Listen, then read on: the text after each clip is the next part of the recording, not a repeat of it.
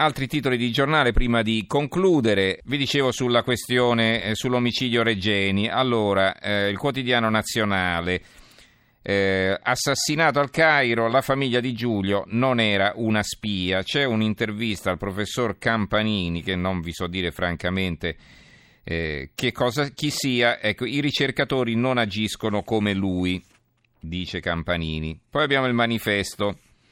Non era una spia contro i depistaggi, parla la famiglia e c'è un commento di Marina Calculli e Francesco Strazzari ai, a chi giovano le tesi complottiste. Sono molte le ombre, questo è il titolo, gio- eh, sono molte eh, le ombre che si muovono attorno al brutale omicidio di Giulio Reggeni, falle e contraddizioni animano le versioni che si inseguono ovunque, è plausibile che il regime egiziano sappia e si siano messi in moto macchine che preparino una versione più o meno di comodo. A tutte le diplomazie è chiaro che una linea rossa è stata varcata, che i tentativi di depistaggio abbondano, né alla Farnesina né a Bruxelles qualcuno ha intenzione di alzare la posta con toni ultimativi. Poi abbiamo Italia Oggi, perché la sinistra chic mette nel mirino al Sisi un commento in prima pagina, presunto colpevole il capo del governo un copione visto con Gheddafi, Mubarak e Milosevic, fatti cadere dall'artiglieria mediatica internazionale. Questa volta si tratta dell'omicidio di un cittadino italiano, da cui si fa discendere che l'Egitto non ha titolo per combattere il terrorismo e che non vada riconosciuto come interlocutore commerciale. Una delegittimazione totale di Al-Sisi che fa un favore solo all'ISIS, eppure l'Occidente dovrebbe avere fiducia in lui che incarna il leader musulmano moderato da sempre vagheggiato. Il piccolo di Trieste, Giulio, non lavorava per i servizi, la famiglia Regeni smentisce le ricostruzioni di testate nazionali, offendete la sua memoria, il Cairo continua a negare l'arresto, si mobilitano anche gli accademici italiani. Il messaggero Veneto, la famiglia di, era, di Giulio non era una spia, così lo offendete. Gli altri titoli invece sullo scandalo nella regione Lombardia, la Repubblica ci apre, Lombardia, la sanità in manette. Il quotidiano nazionale ha la tradizionale foto a centro pagina, Grano Padano, eh, il titolo eh, di una foto in cui si vedono eh, Maroni con il suo braccio destro Rizzi che appunto ora è stato arrestato. Inchiesta sulla sanità in Lombardia, 16 arresti in carcere, il leghista Rizzi, Maroni e Salvini lo scaricano. Il Fatto Quotidiano con questa notizia ci apre, rubano pure sulle dentiere, Regione Lombardia da sciogliere, tangenti su appalti odontoiatrici, inchiesta Smile, arrestato il leghista Rizzi, braccio destro di Maroni. Corruzione e riciclaggio per il Presidente della Commissione Sanità, con lui altri 20 coinvolti, Lazzarina delle cure dentali, 400 milioni il giro d'affari, gli finanziava la campagna elettorale. Le intercettazioni, 25 mila euro ogni clinica che prendi.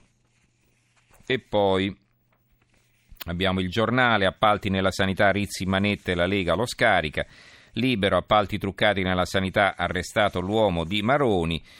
Eh, l'unità a centropagina una foto della regione Lombardia, appalti truccati nella Lombardia leghista, mazzette e manette perché Maroni deve dimettersi, è il titolo di un commento non firmato, c'è solo il titolo in prima pagina. Poi abbiamo il secolo XIX, tangenti anche sulle dentiere, arrestato il pupillo di Maroni e poi tutti i titoli sui giornali lombardi, la provincia eh, eh, di, di, Como, sanità arrestato il papà della riforma, la Gazzetta di Mantova in manette il consigliere di Maroni, il giornale di Brescia, sanità 21 arresti in Lombardia, Cerrizzi il padre della riforma. Per i giornali lombardi questa è l'apertura. E infine eh, gli altri titoli su argomenti svariati. Allora abbiamo, eh, riprendiamo dalla, eh, dalla stampa, centropagina, i superstiti del Bataclan tornano a cantare. Tre mesi dopo la strage, la band di Nuova Parigi, il pubblico, siamo ancora feriti ma dovevamo essere qui. L'osservatore romano eh, sul viaggio del Papa alla lezione degli esclusi. Durante la visita in Chiapas il Papa denuncia lo sfruttamento e il saccheggio ai danni delle popolazioni indigene messicane. Il sole 24 ore all'apertura petrolio, Arabia e Russia congelano la produzione, il greggio sale, poi perde il 3%, borse dell'Unione Europea in frenata. Il, eh, il, quotidiano nazionale e anche altri giornali danno notizia, invece, una notizia interessante che riguarda la sanità. Il San Raffaele mette a punto le cellule armate contro le leucemie e la scoperta fa il giro del mondo. Milano la lotta al cancro, questo è il quotidiano nazionale. Sul mattino Ritroviamo la stessa notizia, le supercellule che frenano la leucemia, la lotta ai tumori avanza, ma per gridare vittoria ci vorrà tempo. Sempre sul mattino, invece, in alto si dissocia boss degli scissionisti, terremoto nelle alleanze tra clan, la svolta clamorosa di Cesarino Pagano e le ricadute nella faida di Scampia. La Gazzetta del Mezzogiorno statale 172 è stata in fumo, serviranno nove mesi di lavori per riaprire il tratto Martina-Locorotondo, cantieri infiniti sulla Basentana, una gimcana per gli automobilisti. E poi vi volevo leggere invece, perché ci avviamo rapidamente alla conclusione, vi volevo leggere alcuni commenti. Intanto una notizia dalla Sardegna, no alla stangata IRBEF, l'Unione Sarda, la Giunta ci ripensa, ha cancellato l'aumento delle tasse. E, quindi questa è sicuramente una buona notizia, ritroviamo anche sulla Nuova Sardegna, IRPEF e IRAP cancellati i rincari. Vi dicevo di alcuni eh, commenti, allora intanto eh, vi volevo leggere questo di, eh, de, che troviamo sulla Sicilia di Pinella Leocata che firma questo commento la Lega no all'Egizio a Catania ma il Louvre decentra e cresce che cosa vuol dire? La Lega protesta contro l'ipotesi di aprire a Catania una sede distaccata del Museo, Museo Egizio di Torino e di trasferirvi parte dei 17.000 reperti oggi conservati nei depositi.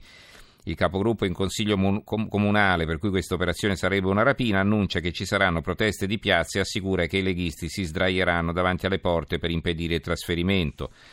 Ora, a parte l'immaginabile e improbabile eh, di corpi, l'immag- l'immagine improbabile di corpi vivi che fanno barriera per bloccare il movimento delle mummie, viene da domandarsi che cosa disturba tanto i leghisti, il prestito di reperti custoditi nei depositi e dunque sottratti alla fruizione collettiva o la loro destinazione al sud, il solito parassita, anche adesso che di pezzi da museo eh, al posto di costringere il museo a decentrare l'esposizione, si attivi immediatamente affinché si trovi lo spazio, dicono i leghisti, affermazione che farebbe optare per la prima ipotesi, ma se così fosse si sarebbero battuti da tempo a questo fine, dal momento che da secoli i depositi del museo, museo egizio sono pieni di reperti. In effetti, insomma, una presa di posizione della Lega incomprensibile. E poi invece eh, chiudiamo con i funerali eh, di eh, Renato Bialetti, eh, i funerali di Bialetti, le ceneri nella caffettiera, l'addio al re della Moca. Che cosa è successo? Che hanno celebrato i funerali di Renato Bialetti e le sue ceneri sono state messe in una moca da otto tazze. Così specifica per esempio il secolo XIX le ceneri di Renato Bialetti in una moca da otto tazze, l'omino coi baffi si diverte anche al suo funerale. Vi leggo il commento di Massimiliano Lenzi sul tempo, diceva Edoardo De Filippo da buon napoletano, quando io morirò tu portami il caffè e vedrai che risuscito come Lazzaro. Renato Bialetti di Omegna con Napoli aveva poco a che fare, ma ieri a vedere in chiesa per i suoi funerali il prete accanto a una grande caffettiera sotto l'altare con dentro le sue ceneri veniva da pensare che un po' napoletano lo era pure lui. Niente bare o urne cinerarie per l'addio, ma il simbolo del successo in vita, un caffè per l'eternità che in paradiso, caso mai ci fosse davvero, stai certo che se lo bevono. E va bene, ci fermiamo qui anche per questa sera. Ringrazio in regia Gianni Grimaldi, il tecnico Emiliano Trocini, in redazione Giorgia Allegretti, Carmelo Lazzaro e Giovanni Sperandeo. Diamo la linea al giornale radio delle due che sarà condotto da Monica Giunchiglia. Noi ci risentiamo domani sera. Grazie a tutti per averci seguito e buonanotte.